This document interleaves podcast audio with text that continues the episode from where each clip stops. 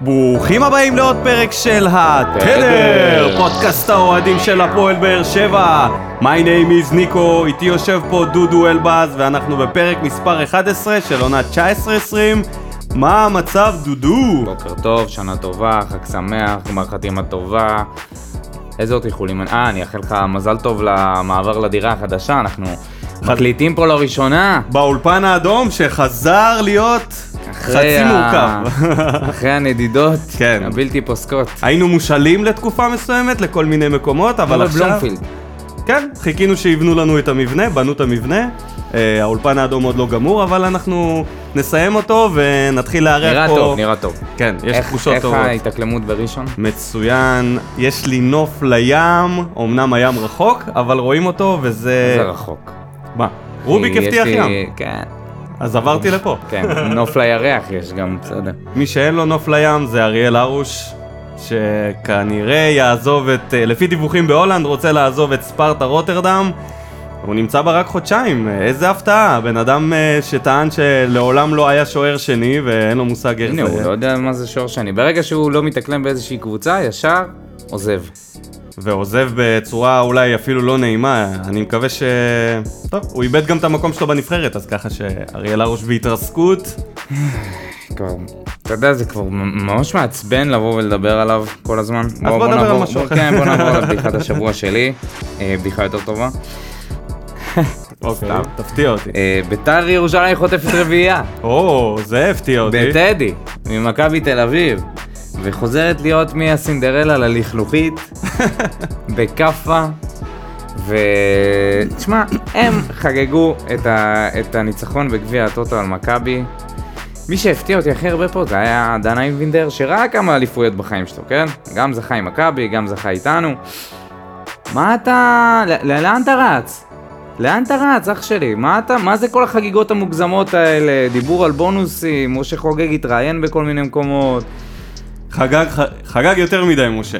כאילו הם שכחו תוך שבוע את כל הצרות שיש להם, ניצחון על קריית שמונה, ניצחון על מכבי בגביע, הגיעו זכוכים עם מיליון בעיות בהגנה שלהם, ובכלל בכל, ה- בכל הקבוצה, בכל הסגל שלהם, הסגל שלהם לא בנוי טוב. וזהו, ואנחנו נמשיך כנראה לראות עוד התבזויות כאלה.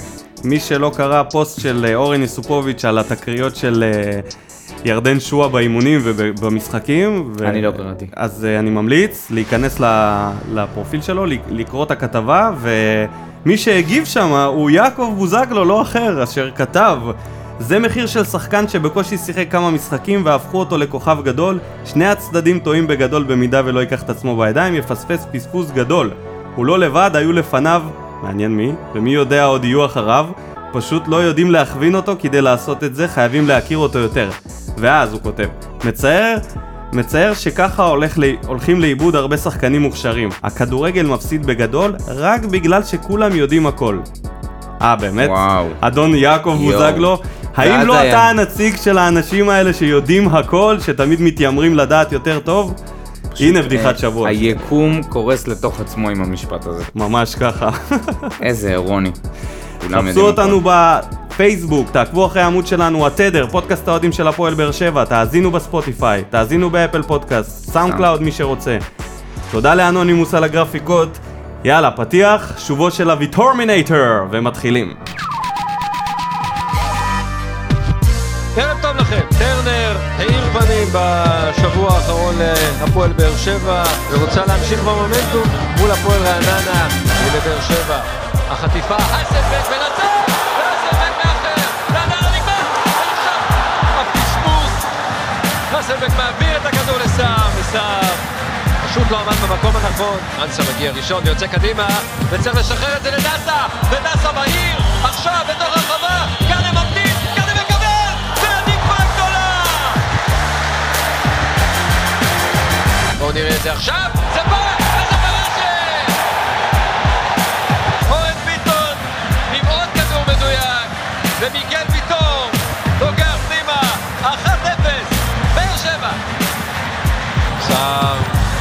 פלייבק מהיר, הנה עם הכדור בתוך הרחבה, ו... והדיפה של קוק. וזהו, אוהד הסולין מסיים את הערב הזה, חרק בכר עם עוד ניצחון ביתי, שלוש משלוש בבית. ברוכים השבים אלינו, פרק מספר 11. אנחנו כאן כדי לאחל לכם שנה טובה, לנתח את כל מה שהיה, ו... ולנתח את כל מה שיהיה. אז אולי תתחיל בניתוח ככה קצר של המשחק. אז הפועל באר שבע מנצחת את הפועל רעננה 1-0 בטרנר משער של מיגל ויטור עם אה, בישול של אורן ביטון. ראית את ה... את ה... אה, איך קוראים לזה? את הניטור שלו? לגול? מאוד הזכיר את הגובה שמגיע אליו. גול של קריסטיאנו. איך הוא עושה את זה? בלי ה... עם כל הניתוחים ברצועות. איך, איך הוא מצליח עדיין שמע, להיות... זה אה, לא ייאמן. איזה, איזה ניטור, באתי להגיד איזה ויטור. איזה ניטור מהמקום, והוא ממש הגיע כמעט לחצי גוף של אסלבנק, לא שזה כזה גבוה, אבל, כן, כן. אבל הוא גם התכופף בשביל להגיע לכדור, זה היה מדהים. בגדול המשחק היה ממש טוב, היה משחק קצבי עם המון הזדמנויות, זה היה נראה לי המשחק אה, עם הכי הרבה הזדמנויות שלנו העונה. שלטנו במרכז המגרש עם לחץ גבוה שעבד מעולה, בזכות הלחץ הגדול הזה יצרו את כל המצבים האלה. אמנם רעננה הייתה מסוכנת ואפילו שווה שער, אבל אנחנו היינו שווים כמה וכמה שערים, כן, אבל אין ספק לפחות, שרעננה יכלה להביך אותנו, הביכה אותנו, רק שלויטה. הציל אותנו. הציל אותנו בענק. והבלמים שלנו שעשו עבודה טובה לרוב, פשוט זה מה שקורה כשאתה לוחץ גבוה, אז אתה חשוף למתפרצות. נדבר על זה לקראת המשחק הבא. בוא ניכנס לפינה של אה, הטוב, הרע והמכוער. מי השחקן הטוב שלך, דודו? אתה לא מאמין. תפתיע אותי. אורן ביטון. אז זהו, באמת העולם קורס לתוך עצמו. אני אגיד לך למה. קודם כל ההגבהות שלו היו מאוד חדות. תשמע, מבחינה התקפית התרומה שלו היא עצומה. גם הוא בישל את השער, היו לו כמה כדורים שהוא הגביה להרחבה שיכלו להפוך לשערים ולא הפכו, אבל זה היה פחות קשור אליו. הציל גול, וגם הצליח להוציא כמה כדורים בטאקלים ב- באמצע המגרש. נכון, להבדיל מהמשחקים עדיין הקודמים. קיבלנו, אה, היו מתפרצות גם מהאגף שלו, גם מהאגף של בן ביטון, שהיה פחות טוב לטעמי, מה, ש... מבחינה הגנתית. מה שרואים זה שהקבוצות שמגיעות נגדנו הן uh, מתכוננות לתקוף דרך האגף שלו קבוע, ואם זה בא מהצד השני, אז ההגבהות מגיעות לכיוון של אור, אורן ביטון, אה, יודעים את הבעיות ההגנתיות שלו, משחקים עליו, זה באמת uh, משחק שיצאנו בשן ועין, מה שאומרים, כי ההתקפה של רעננה לא רעה, עם אור דסה וקייס גאנם ואנזה, שהגיעו ל- להרבה, להרבה כן, יש הזדמנויות. להם, יש להם שחקנים טובים. ב... אפשר ב- לפרגן לאורן ביטון שהעלה קצת את הממוצעים שלו מבחינת המאבקים והחילוצים, הוא היה יותר טוב מהמשחקים הקודמים, עדיין הוא היה החוליה החלשה בהגנה, עדיין בכדורי אה, מאבקי אוויר הוא מאוד חלש, לא מצליח לקחת, הוא לוקח 1 ל-3. מה שכן, הוא מוביל את הקבוצה במסירות מפתח, שזה בעצם הד- הסיבה העיקרית למה הוא נמצא בהרכב, והפציעה תשמע, של אם הוא לא. היה נותן משהו בהתקפה, הוא לא היה בקבוצה אתה הזאת. יודע מי היה לו 100% מסירות, אה, מי, מי לא איבד אפילו כדור אחד? מיגל? בדיוק. מיגל ויטור, יש לו 100% הצלחה במסירות, היחיד. גם חנן ממן, רק שיש לו רק שלוש מסירות, חנן אז ממן. הוא הוא הטוב שלך, מיגל? לא, אני אלך עם נאור סבג. הבחור הזה מתחיל לקנות אותי, וקמפיין החולצה של אה, נאור סבג לתדר עולה מדרגה. גם אתה עכשיו רוצה. גם אני רוצה את החולצה שלו. תשמע, הבחור הזה פשוט מפתיע אותי כל פעם מחדש. הגיע מהליגה הלאומית, נותן משחקים כאלה יציבים ושקטים, מאיים על השער כל הזמן, הוא נמצא בכל מקום. תשמע, מבחינת הנתונים אפשר להגיד עליו שהוא פשוט, קודם כל הוא נתן מסירת מפתח אחת שיכלה להסתיים בשער. לנייג'ל. כן, אם נייג'ל היה מפרגן, שחירב. ששכח, שכח כן. לי ללחוץ על הכפתור של המסירה. עלה לו יותר מדי לנייג'ל. ו- אה, נייג'ל שהוא מגיע מול השער. טוב, נו, כל כך הרבה פעמים אמרתי את המילים האלה, די. מספיק. אה, בקיצור, אז נאור סבג היה מבחינתי השחקן הטוב, יש לו את המאבק, יש לו כאילו את האחוז הכי גבוה במאבקים מוצלחים. תשמע, אם, אם הזה- נאור סבג אה, ישפר את היכולת בעיטה שלו, ויבעט יותר למסגרת, אז יקראו לו מהרן סבג. אז הוא יגיע, הוא יגיע לנבחרת. זה באמת. זה באמת יכול להיות אה, תפנית, סיפור ב- סינדרלה שבאמת, גדול מאוד. מאוד, מאוד, אם נאור סבג ישחק בנבחרת, ויש שם קשרים שיכולים לצאת החוצה. תשמע, ב- תראה, בינתיים יש לו מאבק. הוא, הוא היה אמור להיות האנדרדוג בכל השחקנים האלה שהגיעו. כן, תומר לא יוספי היה. אמור לבוא לפניו, וכרגע זה נראה שנאור סבג, אולי חוץ מעדן שמיר, הוא השחקן הכי יציב ב... בכלל לא. ברוטציה. חנן ממן, לא יודע מה קורה איתו, משחק כמה דקות, לא... בדרך לא- למנודימוס. נראה שהוא, כן, נראה שהוא כזה לפני פרישה, נראה לא טוב. וספורי, אבל ספורי קצת יותר קדמי, עדיין הם משחקים פחות או יותר על אותה עמדה. ומליקסון. שעוד נדבר עליו בהמשך. וז'וסווה. פסקוארה. פסקוארה. אני לא יודע אם אני אומר את זה נכון. מי השחקן הרע שלך במשחק הזה? אמ, הרע שלי זה היה אחוז ניצול המצבים. בעונה שעברה ניצלנו אחד מתשע איומים לגול, היום אנחנו עומדים על אחד מ-22. במשחק הספציפי הזה. לא, אה, ממוצע סטטיסטיקה עונתי, כללית, כן, אוקיי. ממוצע עונתי, אבל. גם במשחק הזה זה היה כמה? 23 איומים, משהו כזה? תכף אני בודק לך.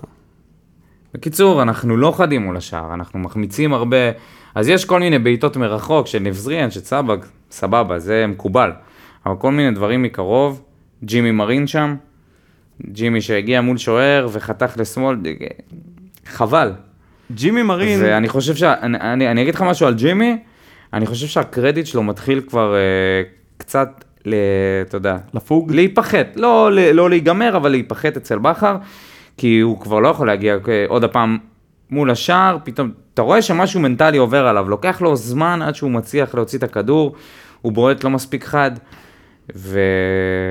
ואני חבל. חושב שזה דווקא לא מנטלי, אני חושב שג'ימי מרין זה הרבה עניין של ניסיון והתאמה פשוט להסתגל לליגה ולהסתגל לקצב של הליגה הישראלית, לא שזה קצב, אה, אולי ההפך, לרדת בקצב, להבין שפה זה מרוץ סבים, בגלל זה הוא כזה מהיר ואתה יודע, הוא, מה שכן, הוא כן היה, במשחק האחרון הוא היה במשחק, הוא קיבל מסירות, הוא כן היה, הוא השפיע, היה לו שלוש איומים למסגרת, מתוך שלוש ניסיונות, 100%, וזה בעיניי הדבר היותר חשוב. זה שהוא לא הכניס את השערים, זה חדות, זה עניין של אימון, הוא ילד.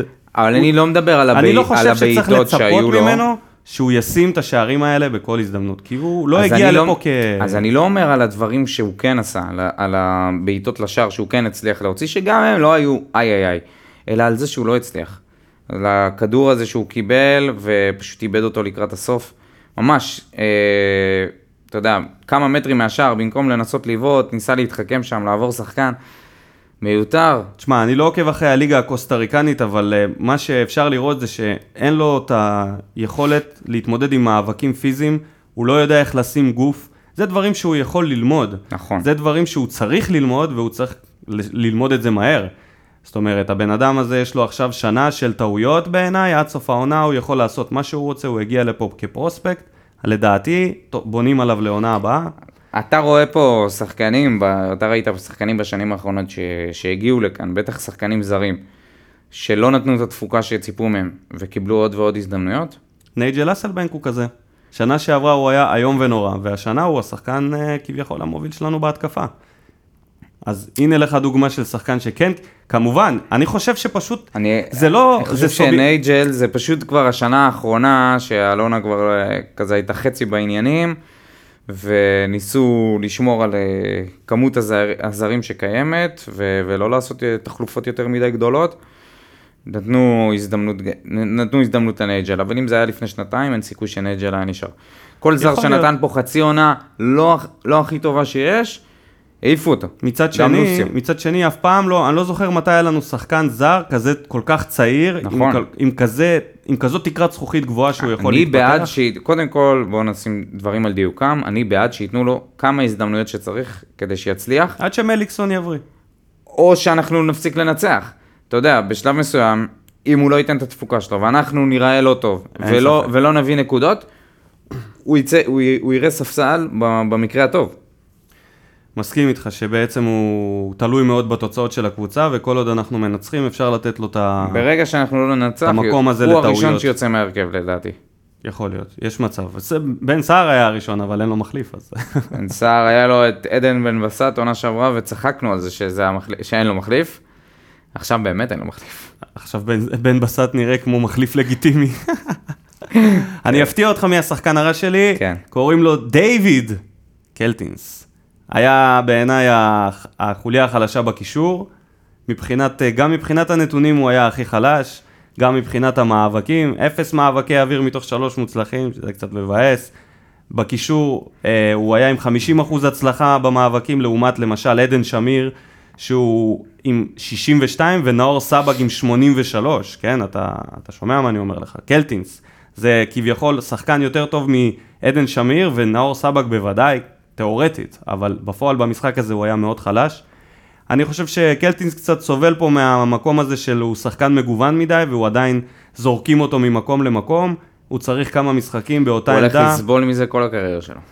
כן, זה ברכה והקללה שלו, שהוא טוב בכל מיני עמדות, ותכלס אין נכון. לו עמדה... אבל נראה לי שהוא פשוט אה, עזר המון בהתקפה, וזה היה חלק מההפקרות שלנו ההגנתית, גם שלו, גם של אה, המגנים שיצאו קדימה, וזאת אחת הסיבות שהוא, שהוא השחקן הרע שלך. מה היה האירוע המכוער שלך? דקה 46, לו הייתה מפשיט את קייס גאנם מבגדיו וחוטף כרטיס צהוב במרכז המגרש.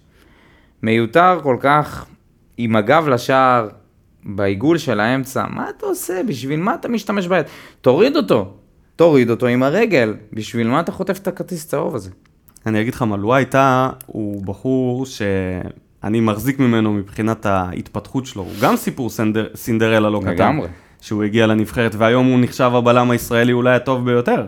שזה מפתיע הרבה מאוד אה, אוהדים של באר שבע, כי אנחנו יודעים מי זה לואי טאה, אנחנו ראינו אותו בשנים האחרונות.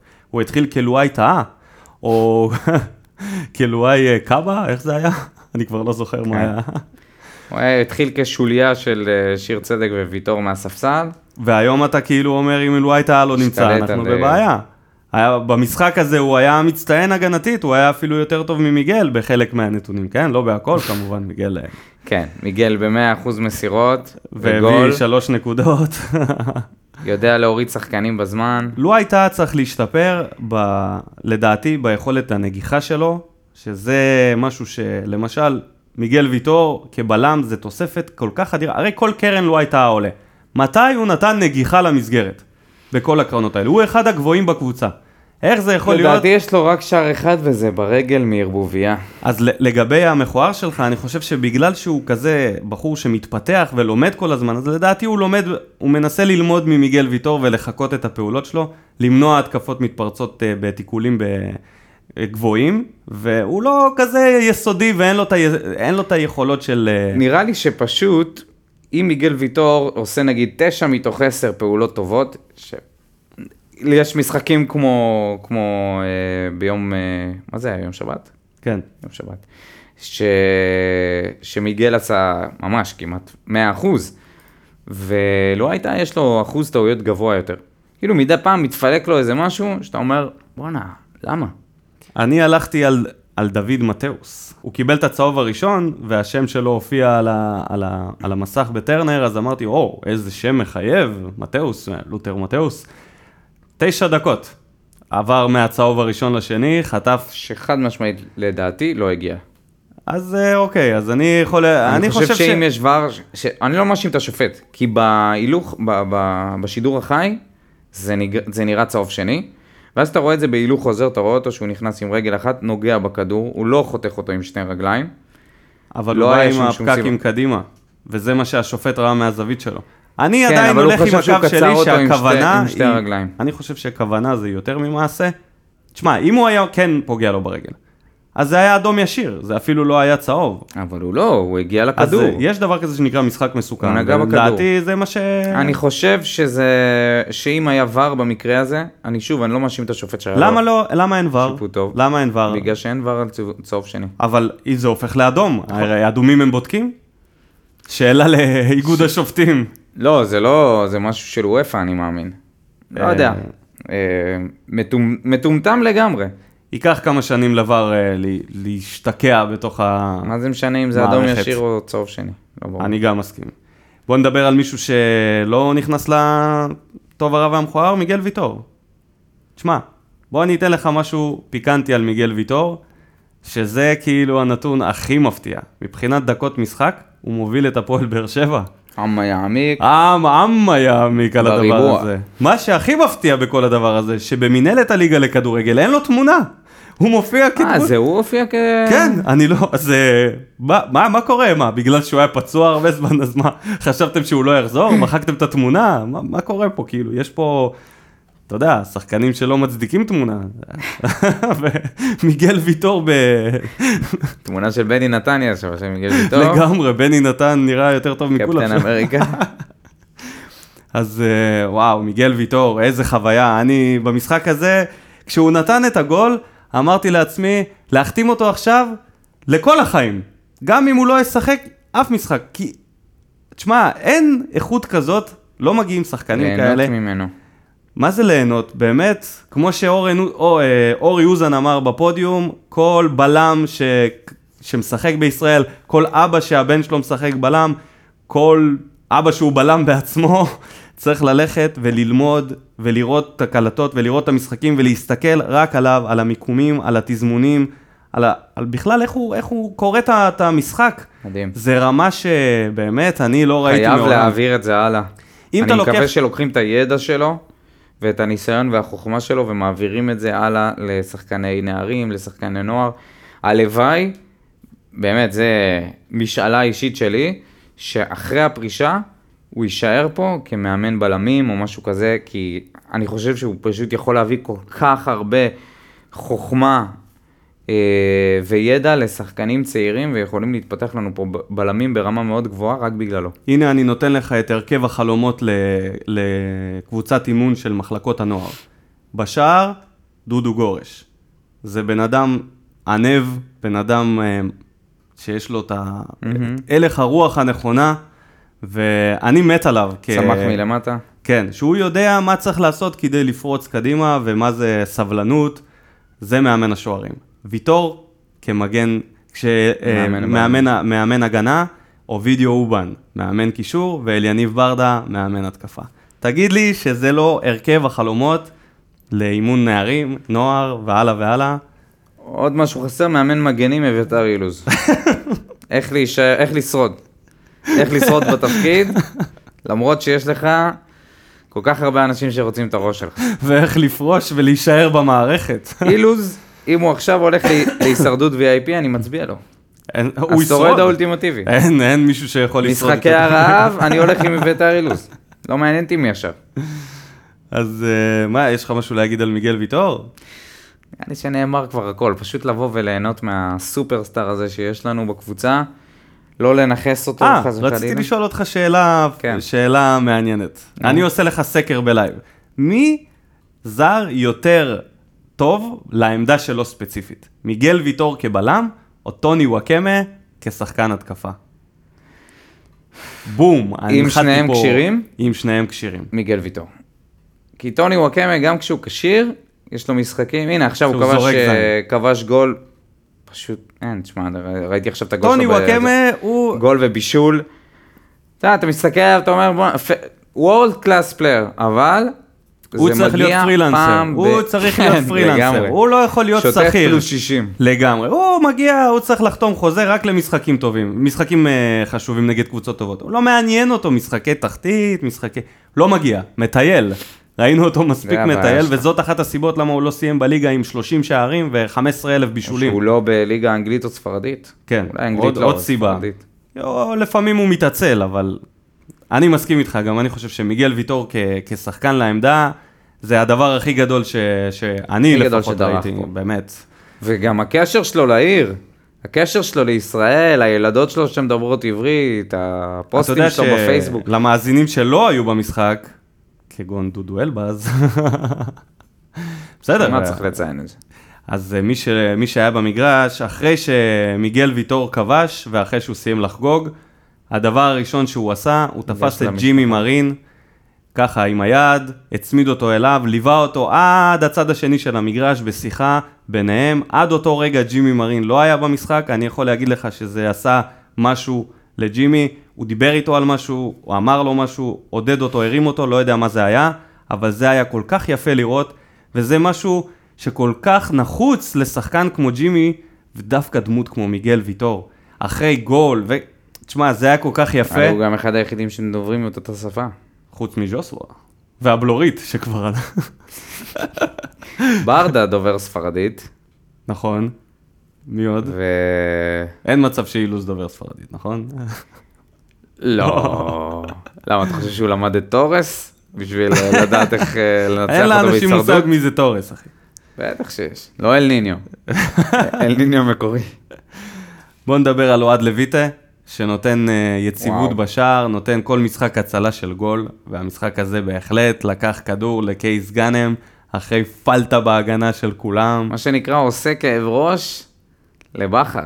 ממש. תשמע, מה- עם אה, כושר כזה, מה אתה עושה? תשמע, את- הרי אני חושב ש... אני, אם אני, אם אני בכר, אם אני מכיר את בכר כמו שאני מכיר אותו, הוא משאיר אותו בהרכב. גם אני, אני חושב שהוא ישאיר אותו בהרכב, אבל אפשר להסכים על זה שאני חושב שרוב האנשים יסכימו ששטקוס הוא שוער יותר טוב. נכון. איך אתה מוציא את אוהד לויטה מההרכב אחרי שהוא נותן הופעות כאלה? קשה מאוד. וזה שוב מחזיר אותי אחורה ל- ל- לקיץ הזה, שאני הופתעתי מההחתמה של שטקוס, כי חשבתי שלויטה זה שוער לגיטימי ברמה די גבוהה, אני לא חושב שהוא נופל לא מחיימוב ולא מאריאל, שנופל בעצמו מעצמו. שוער הכי underrated שהיה פה בשנים האחרונות. וזה פספוס גדול לקריירה שלו, שהוא לעומת אף פעם לא קיבל... אה, ארוש הכי overrated, זה פשוט היה מדהים. כן, הדיסוננס הזה ביניהם. מכת ברק. איך ברק בכר הופיע למשחק הזה בעיניך? קודם כל, הוא הגיע רגוע. הוא פתח באותו הרכב, שזה כבר אה, מעודד. שזה טוב. שזה טוב, במובן שלו. יש מאמנים שמגיעים מהבית, הוא... לפעמים אני חושב שהוא יושב באיזה אוהל אינדיאני לפני המשחק, מעשן איזה משהו, ומתחיל אה, לחשוב, פה אני שם שלושה בלמים, פה זה... לא, לא צריך, לא צריך. קלסטרון, הוא מתחיל לבנות את ההרכב, אתה יודע, הוא מביא מפה, קצת מפה. אין צורך, הפשוט הזה עבד מצוין. אפילו החילופים היו... אה, אותם שחקנים נכנסו, אותם שחקנים יצאו, רק בסדר אה, סדר קצת שונה. זה הזכיר לי קצת החילופים שלי במנג'ר, שהייתי עושה תמיד את אותם חילופים. אני חושב שג'ימי מרין ואסלבנק דפקו אותו במשחק הזה, כי הוא רצה להכניס את ג'ושוע, לתת לו כמה דקות, אבל ב-1-0, ג'ושוע. יהושע. יהושע, יהושע. ג'ושוע. אה, אתה חילופים שהוא מהבית. שהוא היה נכנס? אני חושב שהוא היה נכנס. אם היה נכנס עוד גול אחד, בוודאות חילוף כן. שלישי, חנן ממן. מרגיש שממן זולג, מה? זולג לו. למרות שממן נכנס למשחק הזה לשבע דקות, אבל הוא כאילו נראה אנרגטי ולא התב- לא התבאס מזה, ניסה לעשות אה, מה שהוא יכול. חנן ממן להכניס אותו לשבע דקות, זה זה לא... כוסות. רוח למת. כן, לגמרי, לגמרי, מטאפורה מושלמת. כי זה אין, אין, אין לך מה לעשות איתו. שבע, הוא לוקח לו זמן להתחמם, להיכנס לעניינים. אני אהבתי את- את ההכנה שלו למשחק, אהבתי שהוא לא פחד להעלות את הקבוצה קדימה ללחץ גבוה. הוא הבין שזה משהו שהוא יכול לעשות עם הקישור הזה, זה משהו שהוא יכול לעשות עם ג'ימי מרין ואסלבנק שכן עושים הגנה, להבדיל מניב זריאן ורמזי ספורי שהם לא כל כך עושים הגנה. ובגדול, היה לו הרבה מזל במשחק הזה, ש... מזל וחוסר מזל. יכלנו כן. לשים את השני ואת השלישי, ויכלנו גם לחטוף את האחד-אחד, ומי יודע איך זה היה מתפתח. אז אני חושב קצת על החילופים, הפעם, שזריאן היה טוב, זריאן היה מעולה. וזה משהו שהוא צריך להדאיג גם את זריאן וגם את האוהדים. כי כל פעם שהוא משחק טוב, הוא מקבל הרכב, ואז הוא לא משחק. ואז הוא לא משחק טוב. אז את מי זה ו- אמור להדאיג? לא קודם יודע. כל אותו, אם הוא רוצה להמשיך להיות שחקן ספסל שעולה בדקות אה, מאוחרות ולתת להיות ה X factor, להיות אה, הסולשר שלנו, אנחנו לא מנצ'סטר יונייטד להזכירך. ו... זה בדיוק מה שחשבתי כשהוא וחבל. עלה, ואמרתי, זה שחקן שהוא יכול להיות רק סולשר. הוא לא יכול להיות שחקן פותח, אין לו את זה ב... משהו עוצר אותו, אולי הוא צריך לעשות איזה סדנת קואוצ'ינג, איזה משהו מנטלי צריך כזה. לעשות הרבה דברים בשביל לא להגיע להיות השחקן הזה שעולה פשוט בדקות מאוחרות ועוזר לשמר את המשחק או מקסימום לשנות אותו. מדד יוספי. אפס דקות לכל היוספים שלנו, אבל עמית ביטון היה מועמד לחילוף כבר מהמחצית הראשונה, בעקבות פציעה שלא הייתה, התחמם יפה, היה שם בשביל הקבוצה, לא קיבל את ההזדמנות. איזה ציון אתה נותן לו על החימום? אני נותן לו עשר. איך, ש... איך שלואה הייתה סימן, יפה. עמית ביטון טס להתחמם. נתן שם חושב ש- ספרינטים וכאלה, לגמרי. השקיע, או ששתה כוסות תה כמו גל הראל ב-2013. לא, לא, לא, לא, לא. לא, לא. עמית ביטון בחור ממושמע, איש טוב, יודע את העבודה שלו, יודע את המקום שלו, לדעתי, מעולה לחימום. רגע, אה. נדבר שנייה על יוספי. מה יש להגיד על יוספי? זהו, איבדנו אותו, אה? אה, אני חושב שלעונה הזאת כן, אני מאוד מקווה חושב בשבילו שהעונה שהוא הבאה יצא זה ל... כבר מדד של מישהו אחר. לא יודע, אולי הוא יחזור. אם הוא יצא להשאלה בינואר וייתן חצי שנה טובה. בקבוצה אחרת בליגת העל, אין שום סיבה שהוא יחזור לקבוצה, לרוטציה. יכול להיות שאולי קאבה יעזוב שנה הבאה, יכול להיות שהעמדה הזאת תתפנה קצת, אתה לא יודע מה יקרה שם. ככה ש... אני לא, לא הייתי פוסל את המדד הזה. לא, לא הייתי ככה מיד זורק את זה החוצה. בואו נעבור על המחזור בכללי, מחזור מספר 5 בליגת העל. חוץ מהניצחון שלנו 1-0 על רעננה, היה לנו גם uh, הרבה תיקואים, ואחד מהם זה הפועל כפר סבא נגד נס ציונה 1-1, משחק uh, מאוד לא מעניין.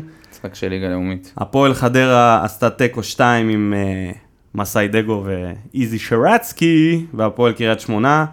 מ"ס אשדוד והפועל. חיפה נפט... נפט... נפטרו, נפטרו מהמשחק הזה באחד-אחד, כמו גם הפועל תל אביב ובני יהודה בדרבי התל אביבי, אחד-אחד. מה שיותר מעניין את אוהדי באר שבע זה מכבי חיפה שניצחה 3-0 את מכבי נתניה. ו- בתצוגת תכלית. ככה אתה חושב? תשמע, הם נראו טוב. יש להם התקפה למכבי חיפה מאוד מעניינת, אם מרקו בלבול ידע להשתמש בהם. זה, זה הבעיה בהתקפה שלהם, מרקו בלבול. הוא, כל מה שהוא עושה זה לזיין להם את ההתקפה. לא, במשחק הזה הוא הבין, את ה... הבין מה הוא צריך לעשות. הבין כי כל העולם הבין את זה כבר לפני, ו- והוא הגיע, הוא הצליח לתפוס את הרכבת האחרונה ולהגיע. השאלה, אם הוא ידע להשכיל, לא לשנות, ידע להשכיל לספוג לפעמים עם ההרכב הזה, אבל להמשיך לרוץ עם ההתקפה, כי הגנה, ככה ככה. ל- ההגנה שלהם לא משהו בכלל. בדיוק, אז הוא צריך בעיניי לא תמיד להיות חבשי. עם הקדימה. עם ה... לא אה, האוסטרלי, אה, סיינסבורי. הם לא ספגו גול אבל במשחק הזה. כן, מכבי נתניה בכלל. אה, בינתיים מכבי נתניה. כן, אבל אה, אתה יודע, מכבי נתניה אלמוג כהן... פלופ, בינתיים- פלופ גדול מאוד. בינתיים, בינתיים הוא לא נראה טוב בכלל. מה עוד היה לנו? מכבי תל אביב שהביסה את ביתר ירושלים, פרויקט הכוכבים והדריבליסטים. פרויקט שם מתפרק. תשמע, יוסי בניון. תפר את משה חוגג. איך הוא חשב לעצמו שזה הקבוצה שתרוץ ותתמודד מול... יוסי בנה לעצמו קבוצה, בדמותו. בפנטזי, בדמות, כן. בדמותו. כן. הוא אהב לדרבל ולעשות כל מיני פעלולים, הוא אמר למה לא נמלא את הקבוצה ביוסי בניון? כמו שהוא היה נרקיסיסט כל הקריירה שלו, ככה הוא בנה גם את הקבוצה. ועכשיו הקבוצה נראית כמו קבוצה שלא יודעת למסור. בוא מה נגיד אתה חושב? שה- פלייאוף עליון הם יראו? כרגע זה בכלל לא נראה ככה. הם, יש להם כל כך הרבה בעיות, שהם חייבים לפתור אותם, בעיות הגנתיות קשות מאוד, ותכליתיות בהתקפה, שזה לא מסתדר ביחד. מילא, אם היית אומר לי, תשמע, יש להם את ההתקפה של מכבי חיפה, ו- ויש להם נגיד איזשהו חלוץ חוד שהם יכולים להסתמך עליו, כרגע, במשחק האחרון זה לא היה לא ורן ולא אה, שלומי אזולאי, זה פשוט פלומה היה בחוד. הם צריכים לקחת את מה שאנחנו לא צריכים מי בהפועל שם באר את שבע. פלומה בחוד? אה, מאמן זה לא שרוצה נשמע הגיוני בשום להיות צורה. מפוטר. לא נשמע הגיוני בשום צורה, והוא גם מתגלה כפלופ כמעט כמו ז'ורג'יניו בינתיים, פלומה? כן? אני חושב שהוא כבר פלופ ברור, והוא לא צריך עוד הזדמנויות להתגלות כפלופ. הבא בתור אחריו זה ליבי גרסיה, שעדיין אה, נראה יותר טוב ממנו, אבל גם. לא יודע כמה הוא נראה טוב. הם שניהם נראים גרועים באותה מידה, וכל הניצחון הזה על אה, מכבי בגביע הטוטו זה פשוט היה שקר אחד גדול שהתגלה. הבלוף התגלה. בלוף התגלה. אז. הטבלה שלנו, מכבי תל אביב ממשיכה להיות במקום הראשון עם 13 נקודות, אחריה דולקת באמוק, הפועל באר שבע עם 11, ומכבי חיפה עם 10, בני יהודה עם 9, וזאת בערך הצמרת הגבוהה אפשר להגיד. אה, בתחתית יש לנו את אה, קאש ונס ציונה מתחת לקו האדום, והפועל תל אביב וביתר, שהמאמנים. שלהם על הגריל. כן, רעננה, אבל רעננה אתה לא באמת מצפה מהם, אה. אין, אין ציפיות. הם כל עונה פה כדי לשרוד. הם לא באמת... אה, היה, היה פעם מושג כזה של לתקוע יתד בליגה, אז כל שנה הם מנסים לתקוע את היתד הזה. הם מצליחים, ובינתיים הם במקום הנכון, הם מעל הקו האדום. כן, אבל בינתיים שתי קבוצות שלכאורה תקעו פה יתד, קריית שמונה ורעננה, נמצאות ממש למטה. קריית שמונה זה באמת אה, אבל אה, סיפור מאוד נראה לי מאכזב. שהיחידה שם שציפו ממנה למשהו אחר זה בית"ר ירושלים. הפועל תל אביב נראית כמו הצהרות שלי. הפועל תל אביב, אתה יודע, זה מועדון שיש לו ציפיות באוטומט, זה לא משנה מה. כן. טוב, בוא נעבור לפינה האהובה עלינו. נרים משחק פה קצת- הכיסאות. נרים פה קצת את הפוד. משחק הכיסאות, שבו אנחנו... חטף זעזוע רציני בשבוע טופ האחרון. שלוש מאמנים שהכיסא שלהם מתנדנד, והם בדרך הביתה ללשכת התעסוקה. קודם כל, נתחיל במחיאת כף על כך שאין עדיין מאמן מפוטר. יפה. עכשיו, מי במקום השלישי? ניסו אביטן. ניסו. שלא מצליח עם הקבוצה המסכנה הזאת והסגל האומלל הזה שנתנו לו לעשות שום דבר. נקודה מעל הקו האדום, שלוש שערי זכות, עוד הפעם פנדלים עם ור. שבע שערי חובה. החמיצו, החמיצו פעמיים. וואי, פנדל. וואי, תשמע, ניסו אביטן, הבאר שבעי, יש לציין שאנחנו כל כך... מבאס ממש שניסו מתרסק ככה. מסתכל מלמטה על חדרה ומקנא. חדרה עם שמונה נקודות, תשע שערי זכות, תקשיב, תשמע, הוא הגיע למקום קשה לביצה, שאתה יודע, כמה שהוא יזוז יותר, קשה לי לראות. ככה זה הפועל תל אביב כן, ומאמנים. כמה שאתה זז יותר, ככה אתה שוקע הם יותר בביצה בטוח הזאת. הולכים להתמודד על אה, הישארות בליגה. בקצב הזה, בקצב בלי... הזה. אין. גם לא אין איזשהו תרחיש. לא, יותר לא רואה טוב, שום כאילו, זה לא תרחיש. שיביאו לו עכשיו איזה לא שחקן, הביאו שתיים. כלום. השאירו את דמארי, שהוא חלוץ מעבר לשיא. מעבר לשיא. עמרי אלטמן, שהוא כישרון שלא מומש, והיום הוא הגיע ואתה לא מבין מה אתה רואה ממנו. אורין ברום שמתעסק בדברים מחוץ לדשא הרבה יותר מאשר בתוך הדשא, ובוזגלו, תשמע, אני אומר לך, זה חתיכת תוכנית ריאליטי מה שעשו שם. יכול להיות שמי שבנה את הסגל זה בעצם יעקב. אתה יודע, הוא רצה כן, שיהיה פיקנטי. להם הזדמנות, כן. במקום השני, ירד מהמקום הראשון, בזכות תיקו, והצליח לעצור את המפולת. בלם. בלם בלם את המפולת בגופו, מסאי דגו. קריית שמונה עם נקודה ראשונה העונה אחרי ארבע הפסדים. תשמע, הוא עדיין שם חזק, אבל ניצחון במחזור ניצחון, הבא, כן. אנחנו מוציא כל הזמן אותו, אומרים את זה. תשמע, רוני לוי ניצח, והצליח לצאת מהטופ שלוש. הצליח לצאת, יצא לטופ- מהטופ שלוש בגלל שהוא ניצח שני משחקים ברצף. שאחד מהם היה גביע שאחד מהם. גביע טוטו, הם חגגו שם, וואי, איזה תמונות. ואמרנו, מה צריך לקרות בשביל שהוא יחזור לשלישי, אבל לא ידענו מה צריך לקרות בשביל שהוא יחזור למקום ראשון. אני לא דמיינתי שהוא יכול לחטוף רביעייה בטדי ממכבי תל אביב עם ההתקפה, אחת הגרועות בליגה עד אותו משחק, עם ארבעה שערים סך הכל, חטפו את אותה הכמות. רביעייה שמעמידה את רוני לוי חזק מאוד במקום הראשון. תשמע, עוד בטדי. אני לא יודע לא מה... כבשו אני שער לא- זכות בטדי העונה. עכשיו, אני לא יודע מה רוני לוי יכול לעשות בשביל לצאת מהמשחק הכיסאות, באמת. רק רצף של כמה, מס- כמה ניצחונות, כי ניצחון במחזור הבא... ללחוץ על הכיסא מפלט ולהיפלט בעצמו להעיף את. עצמו מה, מהקבוצה הזאת, זה, אולי זה הדבר הכי טוב בשבילו, הוא יכול אה, לחרב לעצמו את הקריירה אם הוא יישאר שם. כרגע הוא במוד של אני לא אחד שמוותר, אתה יודע. המוד הזה מתחלף מהר מאוד. הבעיה שהוא אחד פלוס אחד עם יוסי בניון, ואם הם, אה, אם הוא ילחץ על הכפתור, אז גם לא, יוסי לא, בניון לא, לא, נשאר. לא, אל תהיה בטוח. אני אגיד לך משהו, רוני לוי הוא מאמן הגנתי. תמיד היה מאמן הגנתי. פתאום יש לו רק התקפה בלי הגנה. הבן אדם נשאר ערום. אין לו, אין לו אני לא יודע מה לעשות. לעשות. לא יודע מה לעשות. וקונטה, שמע, קונטה התבזה שם, Oh ואם זה לא my קונטה אז זה God. ורדסקה, ואם זה לא ורדסקה אז זה שעוד לא נכנס זה לעניינים. טל בן חיים. אז טל בן חיים ואור זהבי.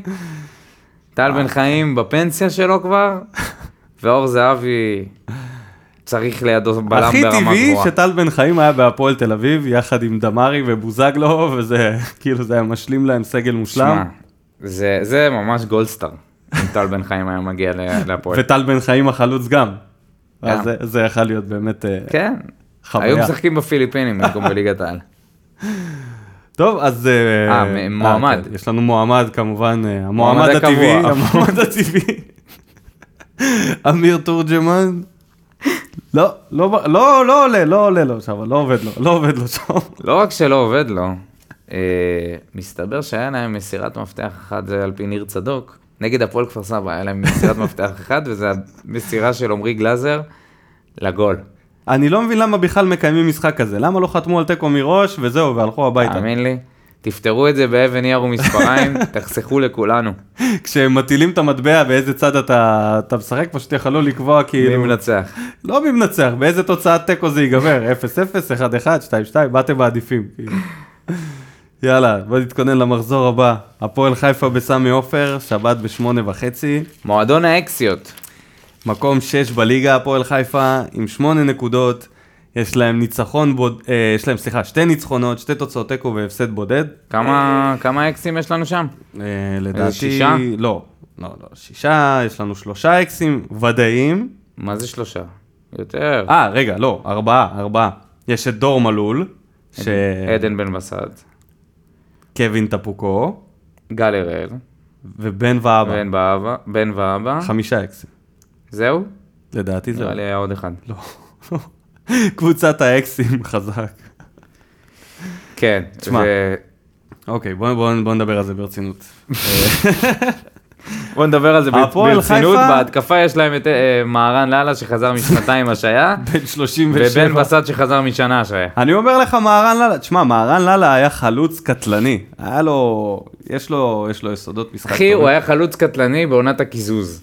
אוקיי, בסדר. כל הכבוד לו שהוא חזר לשחק, ובאמת זה סיפור מדהים לספר אותו. אפשר להגיד. תשמע, ההגנה שלנו צריכה להסתדר טוב מאוד, גם עם בן בסט אם יהיה, גם עם לאללה. אלמוג בוזגלו זה השחקן אולי הכי מסוכן שם בהתקפה. באמת? יש גם את נז, נזמיר. אני חושב שגידי גניוק הוא בי פאר השחקן הכי משמעותי של הפועל חיפה. אני מדבר כאילו על שחקני התקפה פרופר, גידי קניוק הוא קשר קדמי. אני מדבר על אה, לחלוצים. החלוצים, כן. הוא מתחת לחלוץ, נגיד אלמוג בוזגלו. מהרן לאללה עם גול ובישול עד עכשיו. גידי קניוק עם שתי שערים כבר, כן? רק שתדע. גידי קניוק מוביל את הקבוצה עם, ש... עם אה, מסירות מפתח וכמה זמן הוא נמצא שם. ככה ש... גידי קניוק בשביל אני זה חושב מביאים שדווקא אותו. ההתקפה של, של הפועל חיפה כן יכולה לעשות לנו צרות. נגד אה, אורן ביטון שמה, וזה באמת תלוי. אני- זה, המשחק הזה תלוי בנו, כמו כל משחק. חוץ מנגד אה, אולי מכבי תל אביב, ששם אנחנו באמת... אה, סטטיסטיקה לרעתנו בסמי עופר. תשמע, זו קבוצה שאין לה באמת לחץ, אין לה מה להפסיד. אה, גילי ורמוט הוא על תקן, מה שיצא אני מרוצה. אתה מבין? כאילו, אתה יודע, אין שם באמת ציפיות. טפוקו, מה שהוא היה תייר אצלנו, זה מתאים ליואב כץ. אה, זה לא מפריע לו. כל עוד הקבוצה שלו מעל התחתית, הוא מבסוט. הם במקום השישי, בפלייאוף העליון עד כה. מעניין אם לאללה מקבל שם שכר מינימום, אה, לא יודע. אחרי שנתיים שהוא היה בחוץ. אין מצב. תשמע, אהרן לאללה, זה סיפור ממש יפה אגב, אני מפרגן כן. ליואב כץ שהחזיר אותו ככה. כן, ו- אני הייתי בטוח שזהו, הוא פרש. בכל ענות חלושה. ופתאום הוא חזר. ואפילו עושה דברים, אתה יודע, לא כבש סתם. גול עם העקב. כן. לא היית רוצה אותו בהפועל באר שבע? כחלוץ מחליף? אני אומר לך, אני לא, לא, לא, מוכן לזה שמהרן לאללה יהיה חלוץ מחליף בבאר שבע, ייכנס דקה 60-70. די, נו. מה. די? אין לך חלוץ מחליף. עזוב אותך. מה? אני בטוח שאפשר להסתדר עם מה שיש לנו ולא... לא שיש לי משהו נגד לאללה, אבל הוא מבוגר והרבה אחרי השיא שלו. זה מה שאתה צריך בדקות סיום, ניסיון. בינינו, גם את בן בסט לא הייתי רוצה שיישאר פה, אדונה. לא, בן בסט אני לא, לא הייתי רוצה. לא, אמרנו, אמרנו את זה שבצחוק, אמרנו, כן, אפילו בן בסט אה, היה עדיף על, לא, על לא. כלום. בן בסט זה, זה באמת כלום. זה פשוט, זה הוא פשוט כלום היה עם חולצה, נכנס. זה כלום עם מדים, ממש. עם מספר. עוד היה לו את, את הספרה תשע, החוצפן הזה. כן, הוא היה נכנס לשחק, לא יאמן. הוא לא עשה כלום חוץ מלהגיד את המשפט האלמותי, אנחנו הפועל באר שבע. ובזה הוא סיים את הקדנציה שלו. אז אני חושב ש... והיה לו את הסיפור עכשיו עם חיים סילבס, את כל הבלגן שהוא יצא, שהוא התעצבן, לא על הגיע חשבוני. לפתיחת השבוע בגאווה. נכון, והעיפו אותו מהסגל באותו זמן. אה, אז אה, לשיפור, אני רוצה ש... אני חושב שמה שאנחנו צריכים אה, לשפר למשחק הקרוב, זה, זה יפתיע אותך, וזה הסגירה נגד המתפרצות. אנחנו לוקים בזה. כי אם אנחנו הולכים על הלחץ הזה הגבוה, שכולם למעלה, לוחצים את הבלמים, לוחצים את השוער ואת הקישור שלהם, אנחנו נשארנו, נשארים חשופים, ובמשחק נגד רעננה זה היה מאוד ניכר, ובמשחק נגד הפועל חיפה, עם גידי קניוק שיש לו יכולת מסירה טובה, ונס זמיר שהוא יודע, יש לו קצת טכניקה, וגם גילי ורמוט יכול לעשות הרבה צרות. אני חושב שהם צריכים להתכונן למת, למתפרצות, לדעת לסגור את זה. לא יודע איך, איך בכר יפתור את זה, אבל זה נקודת השיפור שלי מבחינת uh, המשחק, והשימור זה מסירות העומק. זה משהו שלא היה כל כך במשחקים הקודמים, והפעם אפשר היה במשחק הזה לראות המון מסירות לעומק, גם אם זה היה כדורים uh, ארוכים, אבל מדודים וזה עבד, והגענו להמון מצבים. אם זה יקרה שוב, אין לי ספק שהמשחק הזה ייגמר עם שערים שלנו וניצחון בלי הרבה מאמץ. אבל זה תלוי בשתי הדברים האלה. מה השיפור שימור שלך? אמ, יכולת הכיבוש, ניצול מצבים. ניצול מצבים, כן. אנחנו בעד הכיבוש. ולפעמים אני חושב שנייג'ל פחות. סתם, אה, לא, צריך לא לנצל. הזדמנויות של כמעט 100% צריך לנצל, אי אפשר להמשיך ולהחמיץ. אני חושב שבן סער צריך להיכנס יותר לעניינים, ולדעתי, אה, הוא צריך, ל... הוא צריך לנצל אה, שטחים פתוחים ולכבוש כבר יחסית בהתחלה לפתוח את המשחק, זה לא הולך להיות משחק קל.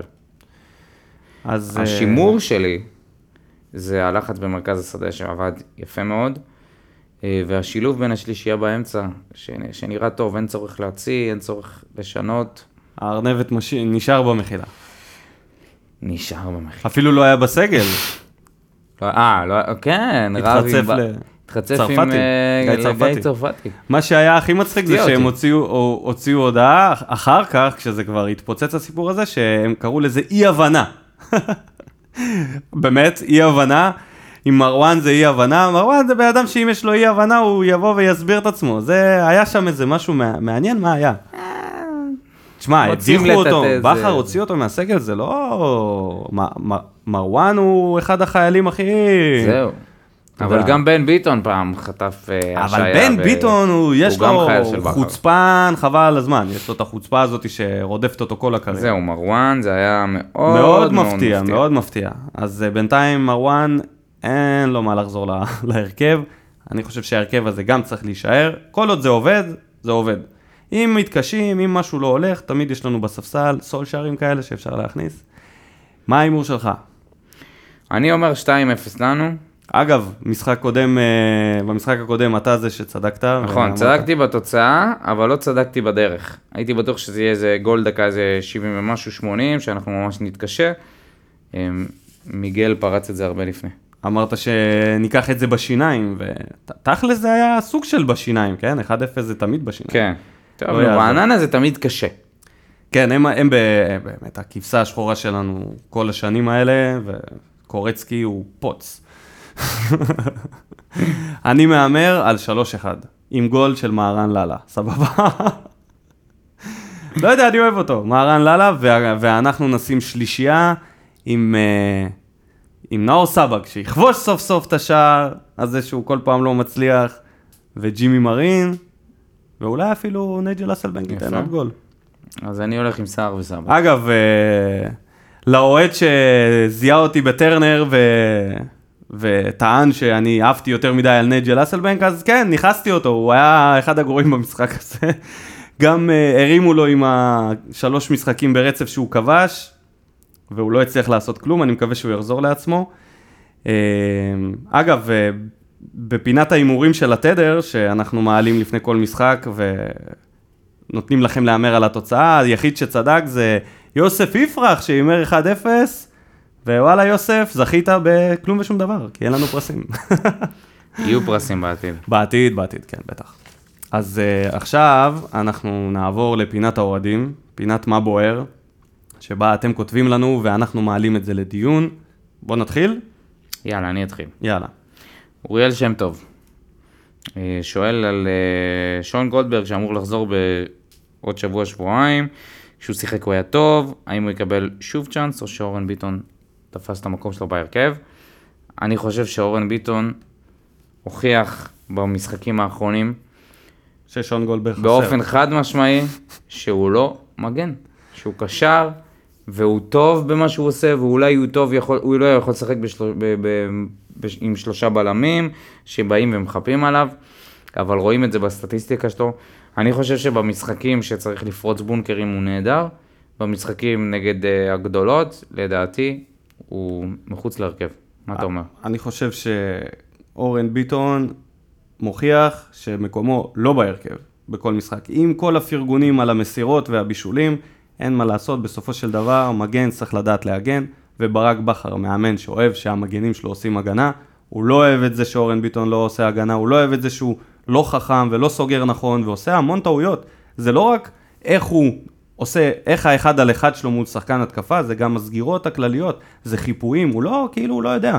כאילו, הוא אף פעם לא למד, אני לא מבין, הוא לא היה מגן כל הקריירה שלו, מאיפה זה הגיע. אז uh, אני מסכים עם דודו, אני חושב ששון גולדברג, איכשהו יחזור לכושר, הוא יחזור גם להרכב הפותח, ואז זה ייתן לנו את האופציה לפתוח עם עוד קשר יוצר, אם זה יהיה ז'וסווה, אם זה יהיה ספורי, שזה- אם זה יהיה ממן, מי שזה לא יהיה, אם זה מליקסון, אנחנו נוכל לדלל טיפה את הקישור, אבל כל עוד אורן ביטון שם, אין מה לעשות, בכר יעלה עם הקישור המעובה הזה, כי אורן ביטון לא מגן. זהו? ענינו לו על השאלה? אני חושב שכן. בנצי מיכאלי שואל, אני אישית ממש סקרן לראות את הבחור הפורטוגלי משחק, אבל לא מבין איך זה ישתלב עם ספורי, ממן, מליקסון שעתיד לחזור, כולם צריכים דקות, ארבע שחקנים על אותה משבצת. בוא נדבר על זה. סבג. כן, כן. אה, נאור סבג יכול לעשות רוטציה עם עדן שמיר גם על, ה, על העמדה שלו. הם, אה, זה, עדן שמיר יכול לקחת את העמדה של קלטינס כקשר אחורי. יש פה משחק.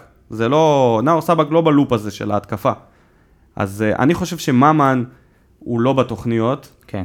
אה, כמה שהוא שחקן טוב ויש לו יכולות וזה, יש לו בעיה בהתמדה, יש לו בעיה ב drive, אין לו את האנרגיות האלה שמחפשים העונה, מחפ- מחפשים שחקנים רעבים, שחקנים שמתאבדים על המגרש והוא לא אחד כזה. אני חושב שהוא ה- החוליה החלשה בתוך הקבוצת שחקנים הזאתי. ספורי זה סימן שאלה גדול. ספורי זה באמת סימן שאלה גדול. וספורי לא יכול להרשות לעצמו עוד עונה שהוא משחק אה, אולי ברוטציה, והוא למה צריך לא? להוביל, יכול להרשות הוא צריך לעצמו. להוביל כבר אה, קבוצה בגילו וביכולת, ב- בכישרון שלו. אה, אחד מהם הולך להיות מנודה. אחד מהם הולך לעוף בינואר, והשני הולך להיות איכשהו מנודה. לדעתי, הכל פה יושב בסופו של דבר על מליקסון. כי אם מליקסון חוזר, ואיזה כיף זה להגיד מליקסון, לא יאמן. וואי, תשמע, זה אם עושה לי מליקסון צמרמורת. חוזר ו... צמרמורת. ונראה טוב, אין שחקן יותר איכותי ממנו לא בקבוצה, חוץ זה, ממיגל כן. ויטור. זה שתי שחקנים ברמה עולמית, מליקסון ו... אין פה בכלל על מה לדבר. כשמליקסון יהיה כשיר, והוא יהיה כשיר, הוא שחקן הרכב ודאי, כנראה ישחק באחד האגפים. מי שייפגע מזה, זה יכול להיות דווקא ג'ימי מרין, או בן סער, או נייג'ל אסלבנק. גם ג'ימי, כן. שוב, זה מאוד אה, תלוי בתוצאות. נכון. אם אנחנו נרוץ אה, טוב, ונרוץ עם ניצחונות, ואתה יודע, ולא יהיה איזה שהם תקופות של יובש כזה, של אה, כמה משחקים ברצף, אז, אה, אז אה, השחקנים האלה בבעיה, גם ספורי, גם ממן, אה, גם ז'וסווה, אני לא יודע, תשמע, אם ז'וסווה זה באמת יהיה שחקן שאתה לא יכול להתעלם ממנו, אז כן, אז מי שיספוג את זה, זה יכול להיות נאור סבג. מי שיספוג את זה יכול להיות קלטינס.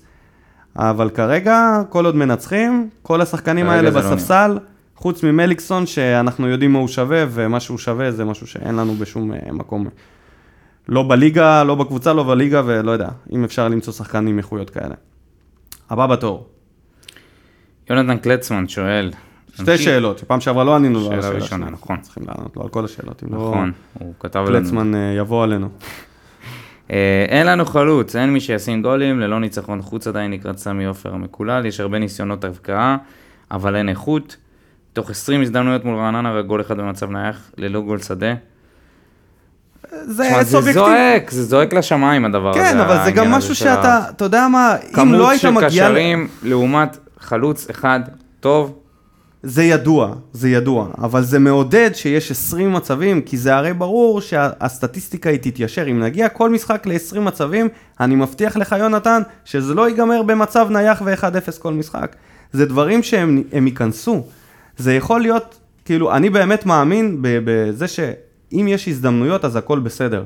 והזדמנויות כאלה, זה לא סתם הזדמנויות של מ-40 מטר, זה היה הזדמנויות של אחד על אחד.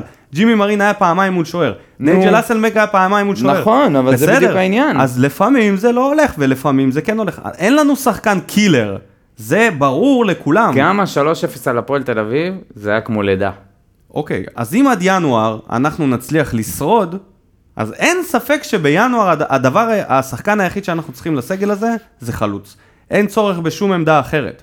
ולשחרר קישור. כן, לשחרר, לפנות טיפה, להשיל את יוספי, שבכלל אה, לא דיברנו עליו. אין מה לדבר, פה כי ב- אפילו בנצי לא. הזכיר אותו ב... ב... כן, אין על פה. מה לדבר. רק פציעות אה, שחס וחלילה יבואו על איזה שחקן שיגמרו לו את העונה, יכולים להחזיר שחקנים כמו יוספי בכלל לתמונת הסגל, לא הרכב. אבל אין ספק שיצטרכו לדלל את הקישור ולהביא שח... חלוץ כלשהו, לא יודע, באמת, אה, עדיף שיביאו חלוץ לא מהליגה, משהו שאנחנו לא מכירים, כדי שלאוהדים יהיה פחות מקום להתמרמר. כי לא משנה מי, מי יביאו מתוך הליגה, אם זה לא יהיה איזה קייס גאנם כזה, או אפילו לוסיו, אנשים פה יתחילו לקטול אותו, וראה דוגמת אה, איור א', נאור סבג, איך קטלו אותו לפני, ואיך היום הוא מוכיח שזה פספוס אחד גדול של כל הקבוצות שלא שמו לב אליו בכלל. נכון. אה, לגבי השאלה השנייה, הוא שואל האם להמשיך עם לויטה או לשחק עם שטקוס.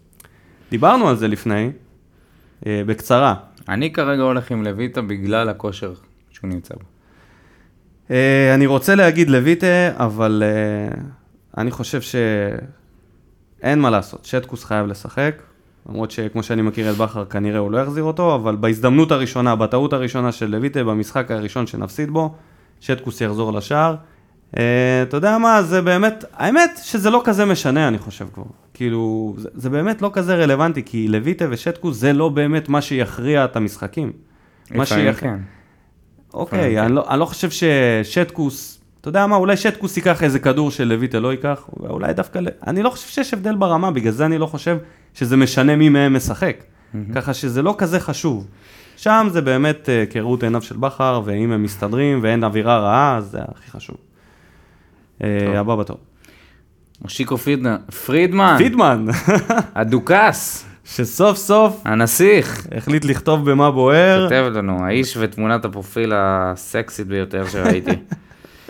אמ, הוא שוב מדבר על כושר גופני של השחקנים, איך אין אה, משחק לחץ יותר מרבע שעה, ובדקה 60 כבר נגמר להם האוויר, והוא ככה כותב בציניות על אה, דרור שמשון. המאמן האגדי. המאמן האגדי, דרור שמשון. תשמע, למוש- למושיקו יש לו משהו נגד דרור שמשון. בשנה האחרונה, אני מוכרח להודות שזה לא פעם ראשונה שאני... ואני חושב שזה, יש בזה הרבה הצדקה. תשמע, כן. יש הרבה דברים שאתה טועה, אני טועה לעצמי, כמו אז מקרה זריאן או ממן, שאתה יודע, תוך 20 דקות, חצי שעה נגמר להם הכוח. זה כן, באמת זה הזוי. הזיה. לא יכול להיות ששחקנים, אתה יודע מה, אבל למה ממן... זה לא קורה לקלטינס, או לעדן שמיר, או אז- לנאור סבא? אוקיי, אז שאלה, האם זה תלוי בשחקן, או שזה תלוי במאמן? האם קלטינס הוא קלטינס, לא משנה מי יהיה מאמן הכושר, או שקלטינס ירוץ יותר טוב, כי, כי הוא פשוט יותר ממושמע והוא יקשיב למאמן כושר? זאת השאלה. כמה ההשפעה של מאמן הכושר על הכושר של השחקנים? תשמע, אין ספק ש... אם זה משהו מערכתי, מן הסתם שזה, שיש השפעה. זה מאוד מעניין, כי באמת אבל אין, צריך אין לזכור סיבה. שגם שלוש אליפויות לקחנו עם דור שמשון, זה לא איזה מישהו שהוא חדש. והרבה ביקורות היו על דרור שמשון על פציעות. נכון. על הרבה שחקנים שנפצעים. נכון, אבל כשאתה רץ, מזה... כשאתה רץ גם באירופה וגם לאליפויות, ואתה הקבוצה הכי טובה בליגה, אז מן הסתם שיש פציעות. שאלה, האם מאמן כושר יכול לפתור איזה שהם אה, ליקויים ביסודות? האם השחקנים האלה באמת יכולים להגיע לכושר אירופאי? אתה יודע, אני, אני זה, בספק, זה ליקוי ביסודות? ב... כאילו, לא יודע, של, אולי... של מבחינה גושר גופני אתה מתכוון? כן, שאם מגיל 6 הם, הם היו כאילו ב- באימון מסיבי, ואתה יודע, השרירים שלהם, שרירי יסוד שלהם בנויים ל... אתה יודע, תראה את ג'ימי מרין. איזה, איך יכול להיות שיש לו כל כך... הבן אדם לא, לא מתעייף. בן אדם רץ מקרטלים אה, קוסטה ריקנים. יפה, אז זה בדיוק העניין. מה הבן. אדם יודע לרוץ, להתחיל להביא פה עבריינים לנוס לדלת על חייו. לא. ולגרום לשחקנים, לכל ה- כל הילדים לגדול שם שוב. שחקנים או שגדלו בלי נעליים, או שחקנים שברחו, בפ... רצו בפבלות, זה מה כן. שאנחנו צריכים לראות. אה, כן, זה קצת אה, לגבי מה שמושיקו אומר, זה באמת, אה, באמת אה, מעלה כמה סימני שאלה, איך יכול להיות באמת דבר כזה. אה, הבא בתור, יוני סין ראובן, כותב לנו, דיברתם מספר פעמים על הסטטיסטיקה של אורן ביטון בהשוואה לליגה, מעניין יהיה לשמוע עוד נתונים פיקנטיים גם על שחקנים אחרים בקבוצה לטובה ולרעה. אז יוני, הנה קבל השוואה בין נאור סבג לדור פרץ, אני מוותר על אה, אלמוג אה, כהן, אני הולך על דור אוקיי. פרץ. שמבחינת דקות משחק, כמעט אותן דקות. ככה, נאור סבג איים עשר פעמים לשער, לעומת דור פרץ שאיים ארבע פעמים. לנאור סבג יש שתי מסירות מפתח, לדור פרץ יש אפס. אה, אתה מדבר על המשחק האחרון? לא, סטטיסטיקה של כל העונה. אה, אוקיי. אוקיי? ב-370 דקות ודור פרץ עם 340, 30 דקות הבדל, סך הכל, אין פה באמת אה, זה. איומים מתוך הרחבה, 7 לנאור סבג, 1 לדור פרץ. איומים מחוץ לרחבה, 3 לנאור סבג, 2 לדור פרץ. אה, מבחינת מסירות רגילות, מדויקות ומקדמות. נאור סבג לוקח אותו לא בהרבה, אבל מנצח אותו בנתונים, אתם יכולים להיכנס לאתר המינהלת ולבדוק את זה בעצמכם. אה, מאבקי אוויר, דור פרץ עם 10 ו-5 מוצלחים, נאור סבג עם 5 ו-5 מוצלחים, יש לו 100% הצלחה במאבקי אוויר. והוא לא בחור כזה גבוה, זה ממש מפתיע. במאבקי קרקע, נאור סבג מנצח אותו. במאבקי קרקע אה, מוצלחים, הוא גם מנצח אותו. זאת אומרת, הוא נכנס ליותר מאבקים ולוקח יותר כדורים. יותר דריבלים מוצלחים פי שתיים. יש לציין שדור פרץ פתח גרוע מאוד העונה. בסדר, אבל הוא שחקן נבחרת, הוא שחקן העתיד, זה הדבר בליג. חושב- אנחנו מדברים על נאור סבג, לא שחקן מה... מהלאומית. לא מוריד ח... חלילה מהנתונים של נאור. זה נאור רק... סבג אמור להיות יותר חלש מדור פרץ בנתונים, גם כשדור פרץ רע. כי אם אתה לוקח יבש, שחקן מהלאומית, מול שחקן במכבי נכון. תל אביב, עם כל ההלאה והלאה והלאה, והנה הוא לא רק לא יותר חלש ממנו, והוא אפילו לא שווה לו, הוא יותר טוב ממנו, בכל דבר כמעט. הנה לכם סטטיסטיקה מעניינת. יותר חילוצי כדור, יותר דריבלים בהרבה, יותר... נאור סבג עם שבע משבע דריבלים מוצלחים, זה מדהים. מטורף. מדהים. תשמע, הבן אדם הזה הוא על גבול הפרפקט גיים, כי הוא, כי הוא לא טועה. וואי, אנחנו, מה- אני מה זה מקווה שאנחנו לא מנכסים אותו עכשיו. אנחנו לא מנכסים אותו. שחקן כמו נאור סבג אי אפשר לנכס, יש לו, תשמע, יש לו אופי, דברים ש... יאללה, באר שבעי אס לי, אחי. אתה יודע, אין לו, אין לו את האגו, הוא, הוא בא לעבוד, אתה מבין? הוא איש עבודה. הוא איש עבודה, הוא בא לעבודה. ככה לא... אתה מגדיר באר שבעים? כן, אנשי עבודה. אנחנו אנשים שאנחנו... תמיד נהיה אנדרדוג, אנחנו תמיד uh, נעבוד יותר אמת, קשה מאחרים. אמת. אנחנו תמיד נצטרך לעשות יותר בשביל להגיע לאותו מקום שאותם דור פרצים מגיעים. והנה נאור סבג אוכל אותו ב- מהליגה הלאומית. אז בבקשה, לכל המצקצקים ולכל האנשים, יש, לך, יש לנו פה שחקן שבאמת, רק להתלהב ממנו. הבא בתור. זהו. זהו? איתי בלאו. אה, איך אתה יכול לדלג על איתי? פועל באר שבע, בנשמה מלחמה. אצלו, לא סתם, אצלו. מיגל ויטור המלך הגיב לו בפייסבוק. כמובן. אני מציע לעשות אה, תרגום לאיתי בלאו, לאנגלית גם. אז להתחיל להגיב להם להוגו, במקום לרשום לו ג'ון הוגו המלך. ג'ון אוגו the Lion King. הפועל באר שבע, In my soul, War. war, לא נשמע טוב. גם באנגלית זה לא נשמע. let's go to war. בפינת הסטורי, איך קראת לזה? אה, מדליפים בסטורי. מדליפים בסטורי מהאינסטגרם. מה היה לנו השבוע? תתחיל אתה. אה, קודם כל אובן, העלה שנה טובה. שגרירנו ברומניה. כן. מאמן העתיד של עם מחלקות תמונה הנוער. שלו כמובן מטרנר עם חולצה של בנצי, תשמע, הבן אדם הזה. מתישהו הוא יחליף את אה, עידן באולטרס שם. אה, שטקוס מטייל בפארק תמנע ומנצל את היותו שוער שני להכרת הנגב, הלאה שטקוס. מתחבר, מה שנקרא, מתחבר. יפה, כן, יפה. אה, כמובן מיגל, כפרה עליו. אה, האיש והאגדה גם מעלה שנה טובה. איך אני אוהב זרים כאלה, באמת, ש... ממש, שבאים ומקבלים את המסורת. זה נגיד משהו. ה... שאתה נותן לו נקודת זכות לנגיד שלוואקמה אין. ולא יהיה, אתה יודע, הוא בחיים לא היה עושה דבר כזה. לא, הוא לא. אוגו שחקן כזה, אבל לא... אוגו, אה, בוא נדבר על אוגו. תכף נגיע אוקיי. לאוגו. מה היה עוד? אה, נתי אסקסיאס העלה אה? סרטון, איזה צ'יפ מהסרטים. איזה צ'אפ. יפה, נתי, שהיה בסגל של הבוגרים במחנה האימון וירד לזה, אבל גם ראיתי איזה סטורי שלו, מתפרע נראה לי בפורום שם, חוגג את השער הזה, אז אה, חבר'ה, לחבר'ה הצעירים, תנמיכו. תנמיכו. זה באר שבעי אמיתי. עוד מישהו, חוץ מ... לפני שנגיע למסעות אוגו? זהו. אז מס- במסעות באינסטגרם. אוגו Airlines מעלה תמונה עם המדים של באר שבע וכותב All plans might be delayed but the mentality will never change. אז יש לו delay קטן בטיסה, לא מוצא קבוצה. מה, מה נגיד על אוגו? סיפור עצוב. אנחנו עצוב. מדברים עליו כל שבוע. לא יאמן, לא יאמן. זה נראה לא טוב, זה לא- כל הסטורי האלה. תשמע. כאילו הוא בא להוכיח משהו. אחי, תמצא קבוצה, תפסיק להעלות תמונות לסטורי, פשוט תיכנס אני לאיזושהי חושב קבוצה. שהפועל באר שבע זה היה הפסיכולוג שלו. היה- זה נתן לו מקום יציב, כמה הוא היה פה? חמש שנים, שקט, עבודה קבועה, אהב את זה, ועכשיו זה, אתה יודע, זה כמו איזה בן אדם ש... אה, ביטוח לאומי כזה שמתקשה למצוא עבודה וזה, ואז זורקים אותו בלי קבוצה, לניגריה, נראה אבוד לחלוטין, אני מקווה ש... אחי, יש כל כך הרבה קבוצות שהוא יכול להגיע אליהן ולעזור להן. כנראה הוא לא צריך לקבל את אותו שכר. כנראה. מאור מליקסון, חוזר לסגל ומקבל אישור לחזור לפעילות מלאה. איזה התרגשות יש לנו פה וואו. בקבוצה. וואו. מתי נראה את מאור מליקסון, דודו? מתי? קודם כל, השבוע הוא הולך לשחק נגד, היום אולי. אה, הוא כבר ישחק נגד הפועל במשחק אימון? אשקלון. או, וואו. משחק אימון, מקליטים הוא לכם את הפרק. ביום רביעי בבוקר. וואו, מליקסון, כל כך התגעגענו. וואי, כל כך חסר, הקפטן, הבחור, השחקן שלקח את, את, את התפקיד הכי קשה בישראל, את הקפטן של ברדה, את סרט הקפטן מברדה.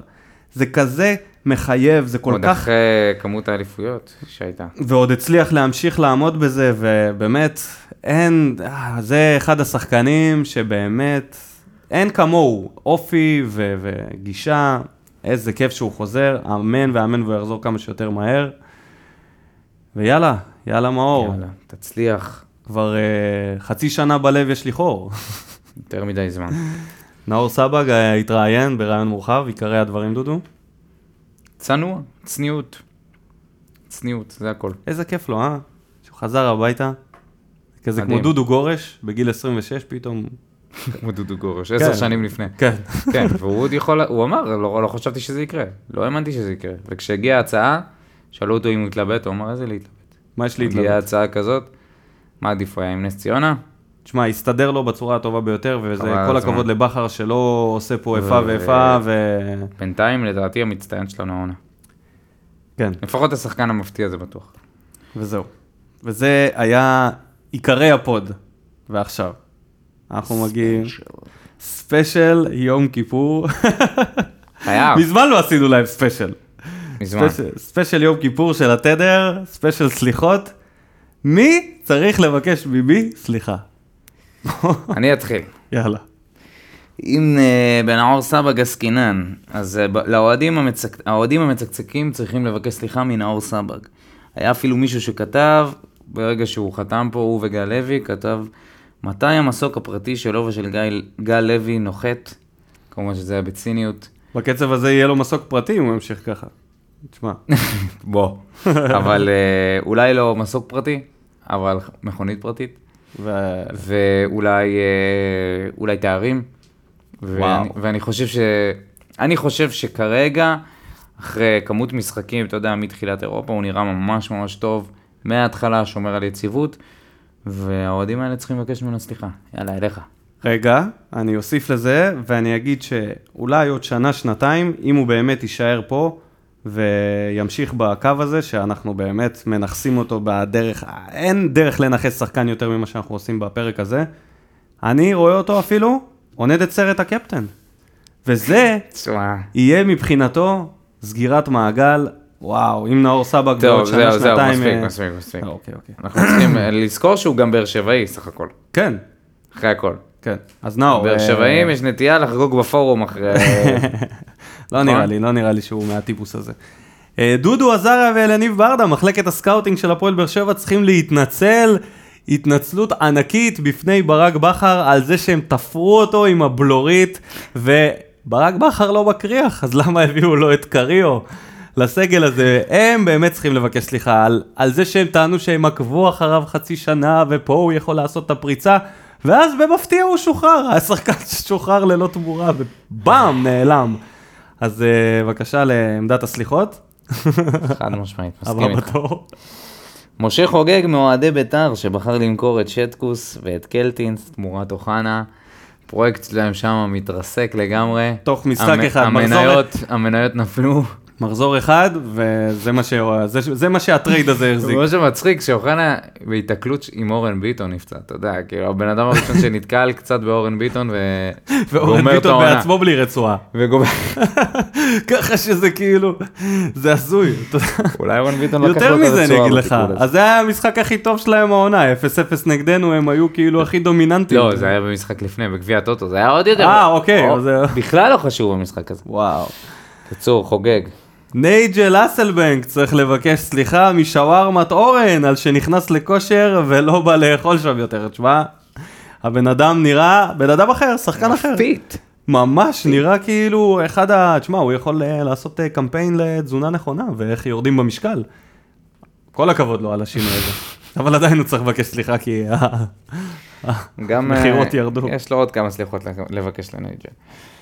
טוב, המועדון, צריך לבקש סליחה מאופיר בן שטרית שהביאו את ג'וסואה פיסקוארה ותפרו אותו בשיעורי פורטוגזית בברליץ. אני מאוד מקווה שנראה את ג'וסואה כובש פה, רק כדי לשמוע איך אופיר בן שטרית, ואיך הקהל? איך הקהל, כן. פסקוארה. האם הוא יעביר את התפירה הזאת לקהל, או שהוא יתפר בעצמו? אחת התפירות הראשונות היו עם ג'ון אוגו, כי לא באמת ידעו אם להגיד אוגו או אוגו, כן. אז תמיד כשהוא היה צועק ג'ון, אז היית שומע אוגו ואוגו, וכאילו זה היה נכון. כזה מבלבל. אז עם ג'וסווה זה הולך להיות עוד יותר מאתגר. עוד יותר קשה.